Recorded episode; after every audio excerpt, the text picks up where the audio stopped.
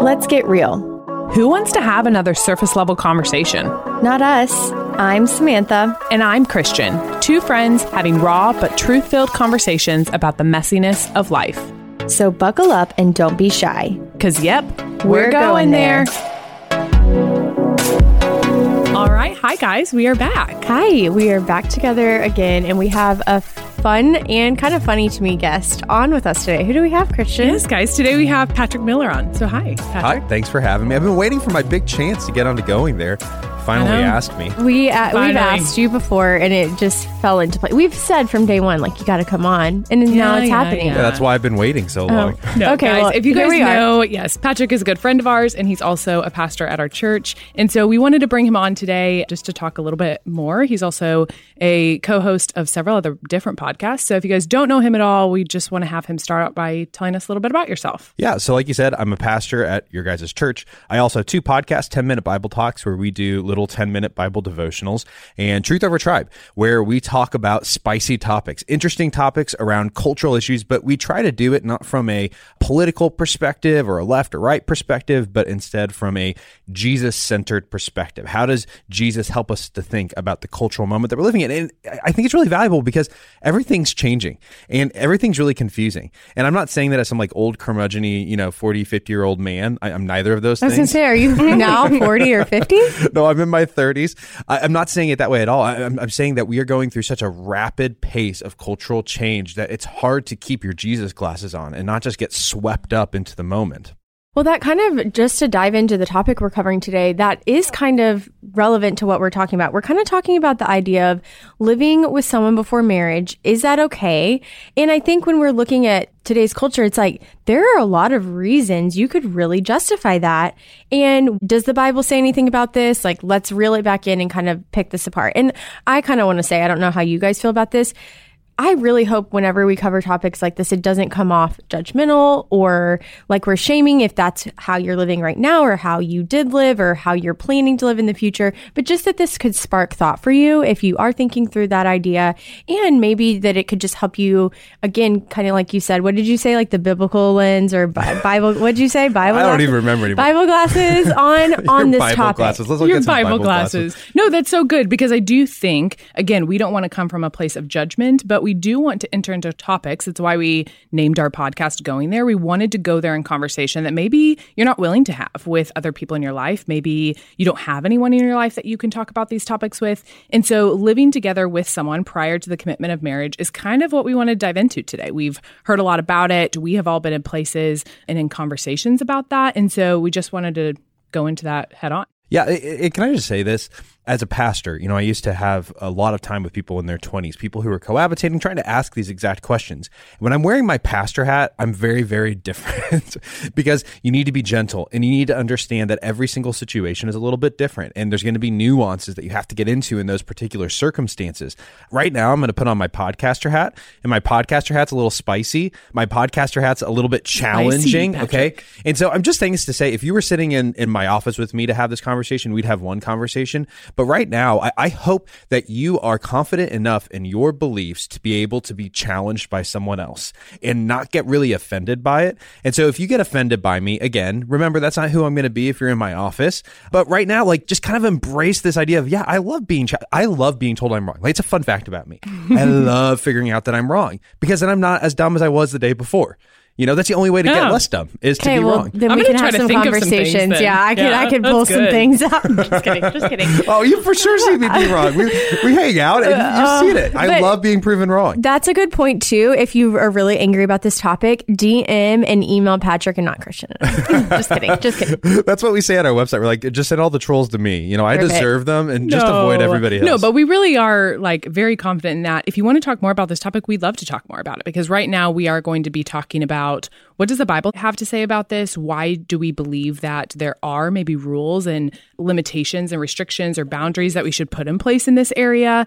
And so we're going to be diving into that. So, right off the bat, Patrick, why do you think that this could be an appealing or a helpful or I don't know, just maybe like a thing that couples want to do? Like, why do we even look into this as Christians? Well, I, I think we have to start by pulling back the camera because it used to be incredibly taboo to cohabitate with someone who wasn't a spouse. And this has changed dramatically in recent history. So if you go all the way back to the 1960s, 0.01% of people between the ages of 18 to 24 lived with a person who wasn't a spouse and around 40% lived with a spouse. So, I mean, that's just showing you that the age of marriage, everything's changing, right?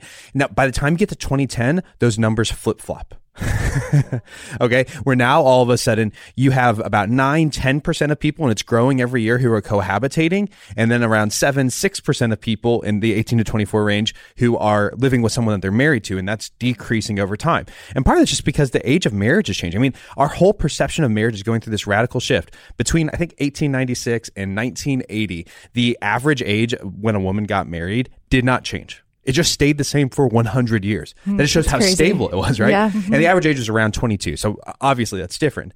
Now that age is, is creeping into the 30s that the average woman is getting married. And men have always gotten married just a little bit later than that. But again, men are now creeping into their early, early 30s is when they're getting married. Now I'm bringing up all of this simply to say our perceptions around marriage, they are changing. And it's not just outside the church. There was someone who's asked this really great question. It said, is it very important for couples who want to spend the rest of their lives together to get married?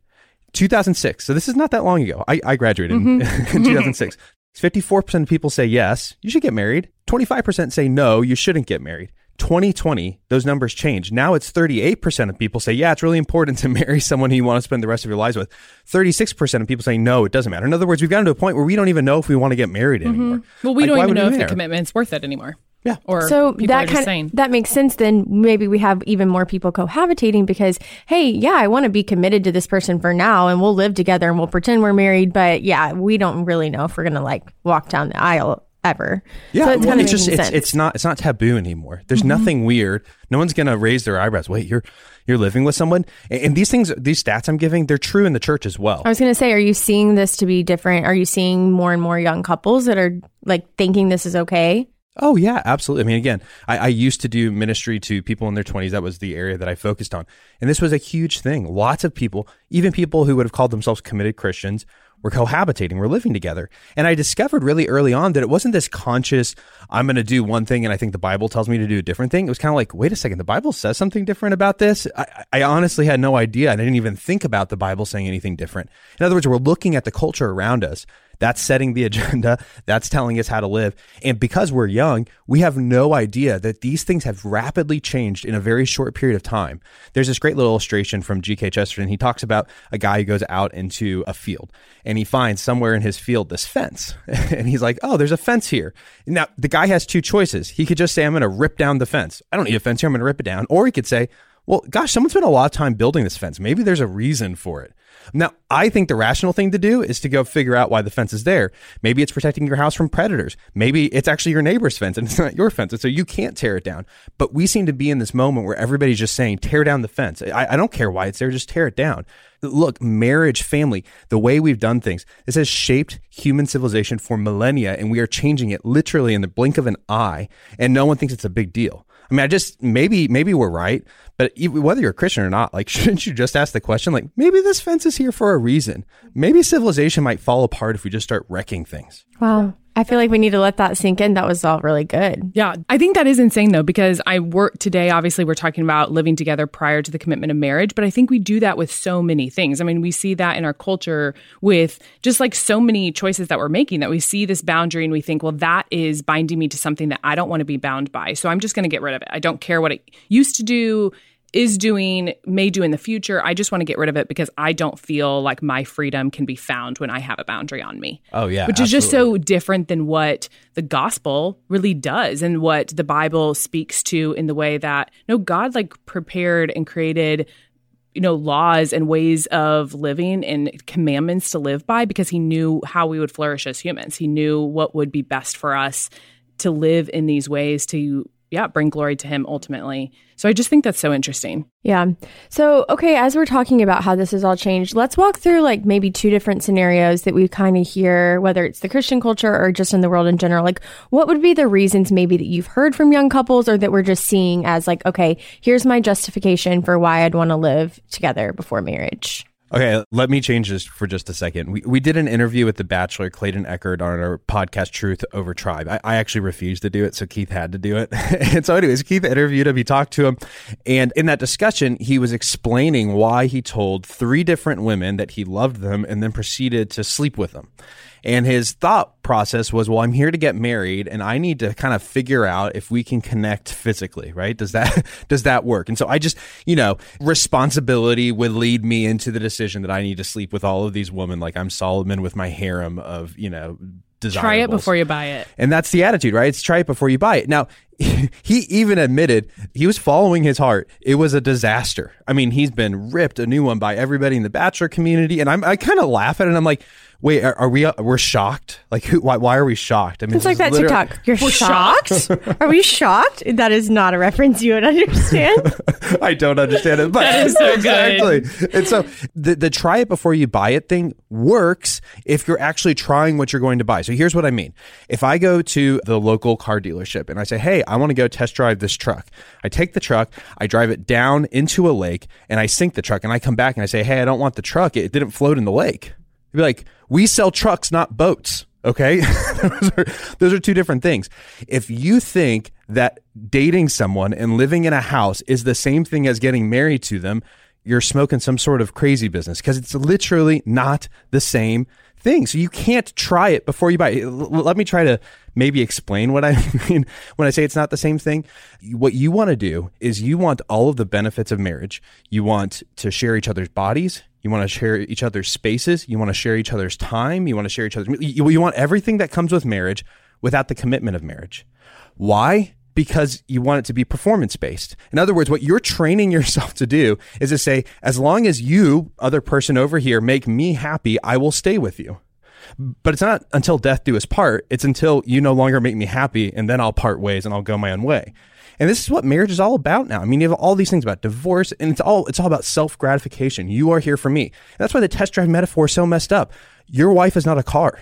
Your husband's not a car. Like you buy a car because you like it and it works for you. That's not how you do spouses. I mean, they're literally two different things.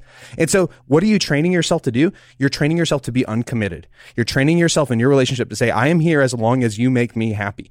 That is not a marriage right? It, it's a terrible way of training. It's like I'm going to run a marathon and to train, all I'm going to do is squats. I'm like sitting over here, kind of like laughing because I'm just thinking about my husband and I got married and now have been married for I don't know six and a half years, and it's crazy to think. I remember our first few weeks of marriage and me seeing him. I mean, we spent obviously tons of time together prior to like getting engaged and you guys had like, dated married. for yeah. a million years. So I knew a lot of weird things about him, but I had never lived with the man. And I remember like the first few weeks, I was like, oh, whoa, like this is not going to fly. And we had some really hard conversations. We had to kind of go at it in a few like different areas of just like keeping a house together and like, I don't know, roles in the home and like just what we were going to do. And yeah, I don't know, the constant, seat up, like, seat down, like all the right things. next to the bin. Yes, like we're still I seven just- years in having to Oh have yeah, that. and I just think like I kind of just laugh because I'm like, gosh, like obviously love my husband would say I do to him time and time again, but I just sit there and I'm like, gosh, if I didn't have the commitment of marriage, I would have pieced out because that was not making me happy. That was not Over the toilet me seat fulfill- being down, no, you would have been like, let's Andrew, break I hope, up. you're, I hope you're listening. No, Keep but I'm just saying seat if we, are, of it if we are just in that relationship and if we choose to do this, like try it before I buy it, and I'm only there as a consumer, as like I will do this as long as it makes me happy. I will do this as long as it works for me. Then it's gosh, a performance that's going to based be marriage. Yeah, You are training yourself, and that's people wonder. You, you are 33% more likely to have a divorce if you cohabitated beforehand. 33% more likely. Why? Because you trained for the wrong thing. You're doing squats when you're trying to run a marathon, right? Like those are two different things. If you want to Is that current data? Like recently? That's that's current recent data. And so I, I bring it up just to say you- you're not trying anything before you buy it. You, you're, you're driving a truck when you want a boat, or the other way around, however you want to frame it. They're two different things, and that's the beauty of marriage. What flourishes and grows inside of a marriage grows precisely because that person knows no matter what I do, no matter who I become, no matter whether I'm sick, no matter whether I'm poor, no matter whatever happens, you're going to be there with me. And inside of that profound gift of security, you are able to open yourself up, not just physically, but spiritually and emotionally emotionally in a way that you cannot do if you don't have that kind of security. And so you cannot experience that without the commitment. They're two different things. And ironically, when you train yourself in your relationship to go the other direction, that your, you know, love and connection with me is based on your performance and the other way around, my performance, when you get married, you're going to have all these barriers up that you have to work through and tear down just to keep it together. That's good. Yeah. Okay. And by the way, we haven't said anything about the Bible. Like, like I, I would Yeah. say this to anyone who wasn't a Christian. I'd Yeah. say, I say, just be smart, have some wisdom, think about it for a second. Does this actually work? Go look at the numbers and the stats. Does this actually lead to healthier marriages? You know, my, my wife had a professor who told her to, to live with me before we got married, and she didn't. Like, she's really stupid. I want to go back to the guy and be like, dude, read the numbers. Like, mm-hmm. I'm just a facts guy. You're wrong. I'm right. Like, Yeah. I'm not trying to be me. It's just, it's a fact. I would have been more likely to get a divorce. So, no, I'm sorry, dude. No. Yeah.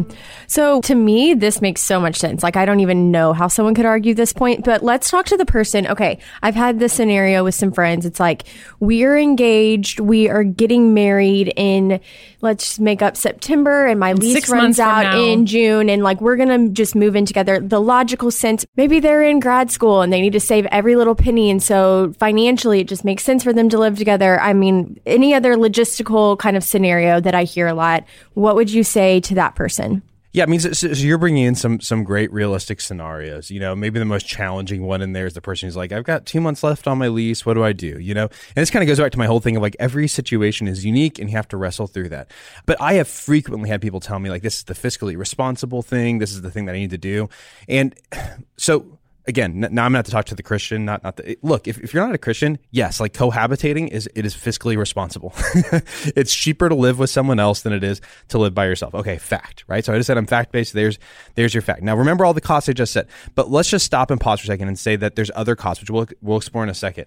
Is this actually a good reason? So again, I, years ago, I was spending time with this guy and this gal who were dating, and she was a single mom. She had three kids at home, all young kids, dating this guy, great guy, but they both only had a high school education. They're both working very low paying hourly jobs. They have almost nothing coming in. They're providing for three kids, and they were cohabitating. And they were saying, look, uh, they had been sleeping together. Like, we want to follow God. We don't want to sleep together. We think He's calling us to get married. We don't know what to do because we literally can't afford to move out. And so in that case, I was like, okay, let's have you guys sleep in separate places and we're going to like be really accountable about this and we're going to talk about it consistently like i'm going to be texting you guys and asking how things are going okay and let's get a plan to get you guys married in the next two weeks i did a shotgun I love wedding that. them, okay and they were like yep this is what we want to do we're, we're ready to go forward with it now here's the deal my guess is most people listening to this are not single moms with three kids with a high school education and if that's not you i'm sorry i'm not trying to be mean but really you can't afford to find a two month lease Come Like, live yes. in someone's basement. go live for in two- someone's basement. No.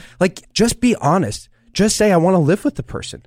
Don't make up the rationalizations of, well, it's for money, it's for ease. Like, yes, I'm, I'm sure those are good, but just be honest. You really want to live in the same house as this person. That's why you're engaged to them, right? And chances are, again, in most cases, people are like, oh, we're not going to sleep together. I just don't even have words. Like, I wasn't born yesterday. If you are living in the same space, you are going to have sex together. Fact, period. End of sentence. I just, I mean, unless like you have like some weird condition that is preventing you from doing that. Oh, like, Oh, wow, I don't, Do you have there. a fact for that? I don't- do you have like a actual stat? I, I'm sure if I found the stats on sex and cohabitation, we'd be at 99%. I, yeah, I'm yeah, sure too. Yeah. No, that's good. Well, so all of this said, what does like let's go to the Bible. What does the Bible say about this? What would you point if someone is saying, "Yes, I'm a Christian and I want to glorify God in my relationship." And what does that look like? What does the Bible say about that?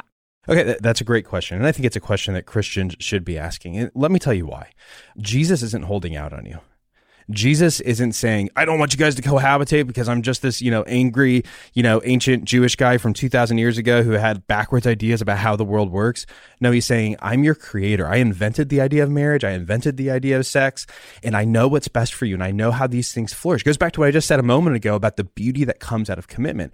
And he knows that destruction comes when we pull sex and, and not just sex, but the emotional and spiritual elements of marriage outside of that committed context because it becomes performance based. Your relationship relationship with Jesus isn't performance based. Your relationship with your spouse is supposed to be a reflection of your relationship with Jesus. And so he's saying, look, I want what's best for you. I love you. I'm not putting you in a cage. I'm helping you to flourish. Okay. And so that's why we should ask the question, what's the Bible say about this? Not so we can find a set of rules to follow, but because we want to enjoy the best life, the most abundant and blessed life that we can. And we can't do that if we refuse to live in the confines of the way God's calling us to, right? You can't go and play Mozart tomorrow if you don't spend day after day after day practicing on the way up. That's a rule. That, that's that's a law. You got to keep practicing. But to have the the Mozart at the end of the tunnel, you, you have to go through those those steps. And so, you know, what's the Bible say about this? I think the answer is nothing. So can we move on? Well, yeah, that's that's good. I mean, yeah, you're not going to go find "Thou shall not live together before wedding day," but I mean, I think we're all saying use wisdom in every decision you're making. Go back to Scripture and it's hard for a person like me who likes a black and white answer on things, but we kind of. That's why I did that. Yeah. Oh, because you know. yeah. You. It, it's frustrating. Right it's now. like, no, but I mean, yes, it is in the Bible. If you look at God's design for marriage, we can then know that this is not how He designed it to be. And so, yeah, I think I kind of want to move, like, unless you have anything else to say on well, that. Well, so I, I'm, I'm being facetious when I say that there's nothing in the Bible. Look, we shouldn't be shocked. Cohabitation did not exist in the Bible times. So, like, is there anything about your iPhone in the Bible? Well, no. Do you think God cares how you use your iPhone? Do you think that the way you uh, use your iPhone could be productive and good or incredibly destructive in your life. The Bible doesn't tell you anything about whether you should watch The Bachelor Game of Thrones. The Bible doesn't tell you anything about how many drinks you can drink before you get drunk. The Bible doesn't tell you whether you should smoke weed or whether it should be legal. Like I can just come up with this massive list of things the Bible doesn't say. And the question isn't does the Bible say anything about it? The question more so is what you just said is life is like improv. And the question is how do I improv in this moment, in this day, in this age? How am I how am I going to sing the song of Jesus faithfully right now? And thankfully the Bible says all kinds of stuff about sexual immorality. It says flee sexual immorality. 1 Corinthians 6:18. Is cohabitate it's flee. Like fleas run the opposite direction. Okay? So like I would love to see this happen when the cohabitating couple, you know, the guy walks in, he's like, "Oh shoot, sexual immorality." He turns around and runs out. Where are you going? I'm, I'm homeless. I don't know what to do. You know, like how is this actually helping you flee sexual immorality? Jesus said it would be better for you to pluck out your eye than lust after someone. But man, I can't do 2 months on my lease. What am I to I got to li- pluck out your eye. Like, may, okay, may, maybe you've got to figure out like a bodily solution that's going to be really painful, so that during that period you can, you know, solve your problems. Like, I think that would be Jesus' response. So again, it's like, do you trust Jesus with your eternal soul, your eternal life, but not your sex life? If you think he's got that covered and he's got a good plan for you, why not the other thing? Hmm. It's hard. It's That's really good. It's so much so, good. Yeah. Stuff. Talk to the person just to kind of wrap us up here. How would you encourage the couple who is currently thinking about this, who's currently maybe like entertaining this idea. Well, I'm thinking even, about the girl right now who's sitting here listening to it, and she's like, "Oh crap! Like I am living with my boyfriend, yes. and I I'm like mm-hmm. I didn't know, like I didn't understand, I didn't think this through." Mm-hmm. No, I, I, and that's where like I would say like if you come into my office, you're going to get a different version of me that's going to be much more. Gentle. I'm, I'm trying to be challenging. I'm trying mm-hmm. to make people think, and yet I know in real life these questions get complicated and challenging. You know what I think a lot of that person's probably asking right now is just going to go back and they say, "Wait a second, they didn't say this is a sin. And if it's not a sin, then I guess I can just do whatever I want, you know? And the question, like, is this a sin? I think is just the wrong place to start, right? The question is, what does Jesus want me to do in this particular situation? What's wisdom and discernment look like? I mean, it's not a sin to touch an electric fence. So go touch them, I guess. I mean, like, no, of course, that's something like it's not a sin for me to leave a loaded gun in my daughter's bedroom. I'm not going to do it. Like, you cannot pay me enough money to do it. It's not a sin to watch Netflix for 10 hours a day. It's not a sin to eat Taco Bell for every meal. You know, it's not a sin to spend every dollar you have on clothing. It's not a sin to stay up until 3 a.m. every day before you go to work. Like, these things aren't sins, every rational person knows maybe those aren't smart choices. Maybe those aren't wise choices. Maybe those aren't discerning choices. And so what I would say to that person is simply this, stop asking the question, what's the line? So I can walk up to like, don't, don't be like my daughter, like puts her hand on the oven, like it's close to the burners. Like I'm not touching it. Well, stop. Like the question's not how close can you get without burning yourself? The question's what's wise for me to do? And so again, in all these different circumstances, I think you're going to have different answers. And again, I, I've done a shocking number, I've done a shocking number of shotgun weddings. I'm, I'm not asking people, by the way, to like rush into marriage, but here's my point. If you've been dating for a long time and you're like, yeah, we want to get married, like what I did for one couple is, is I was like, okay, great. Come in. We're going to get married in two weeks. I'm going to get you guys married in two weeks. And then we'll do a, a real ceremony with your friends and family like six months from now. And so they lived together for six months. They were already married in God's eyes. And then we did another ceremony with everybody else and we did the reception and the big party thing. And it was awesome, right? So, like, my point is like, there's lots of creative solutions. And here's the deal if you don't want to get married to this person, right? Well, just stop and think about it. So, you're going to keep cohabitating with them. You're going to keep building your life together just so that you can shred your life into pieces and train yourself to not be committed to someone in the future. Like that's your alternative option. Or you can stay cohabitating, I guess, and get married in the future. But again, 33% chance of divorce. You're training yourself for the wrong thing. So it's like part of me just wants to say be logical. Like look at your options on the table. Every version of you staying in a cohabitating relationship ends bad or not as good as it could. So maybe it's time to move out and say, okay, you know what? We're going to try following Jesus. We're going to trust him with this radical step, move out, and we're going to try to build healthier patterns in our relationship and work our way towards marriage. And if we don't get married, that's fine. We're not going to have the same hardship that would have come otherwise. So I, am laying out lots of different options here to say how can you respond to it, but I think each situation is going to be unique. I mean, I'm the girl that got engaged and got married six weeks later for this exact reason. We were both going to have to move to Kansas City in the summer and both going to be living separately, and we knew we wanted to get married that fall. So we're like, hey, let's get married in six weeks. So if you want tips on how to plan a wedding in six weeks, you can DM me on that. But it is possible to work out solutions to things. And mm-hmm. so, yeah, I mean, sometimes you just have to be a little bit creative and like yeah. also focus on what a wedding or a marriage, like the point of it is in the long run, anyways. Yeah. I mean, again, I, I am not advocating to just rush into a marriage that you shouldn't be in. You know, the reason why you're cohabitating and sleeping together might honestly be because you're both not very serious about your relationship with Jesus and trusting him in your life and that might mean that other person is someone you should break up with. Or maybe you're someone they should break up with. I'm, I'm, not trying to be mean when I say this. Maybe you need to figure some stuff out and then get back together in the future. I, I don't know what it is. But this is my point. Every circumstance is going to be different. What I'm positive about is God doesn't want you to go through the pain and suffering that's going to happen in your life as a result of your cohabitating. That's not his intention. That's not his goal. That's not the abundance, the blessing that he wants to give you. And so, why are you saying no to God's good gifts? Like, try trusting him and see what happens at the end of it. Yeah. That's so good. I mean, so many good things were said there. I love what you have said about abundance and flourishing that our creator wants for us and what a beautiful picture that is. And so I hope this conversation has, like we said, been encouraging, been something that maybe you can think about. Maybe you can go to your close community and talk through and think through and have people praying for you. And if you're in a position that you want to talk more, then please reach out. We would love to chat more about this. But thank you, Patrick, for everything you shared. We're for sure going to have you on again with the spicy topics. Yes. Great. It was great being here. Hey, thanks for going there with us. If you loved what you heard, don't forget to follow along with us at Going There, the podcast. And it also means so much to us if you subscribe to our podcast and shared it with a friend. Talk to you soon.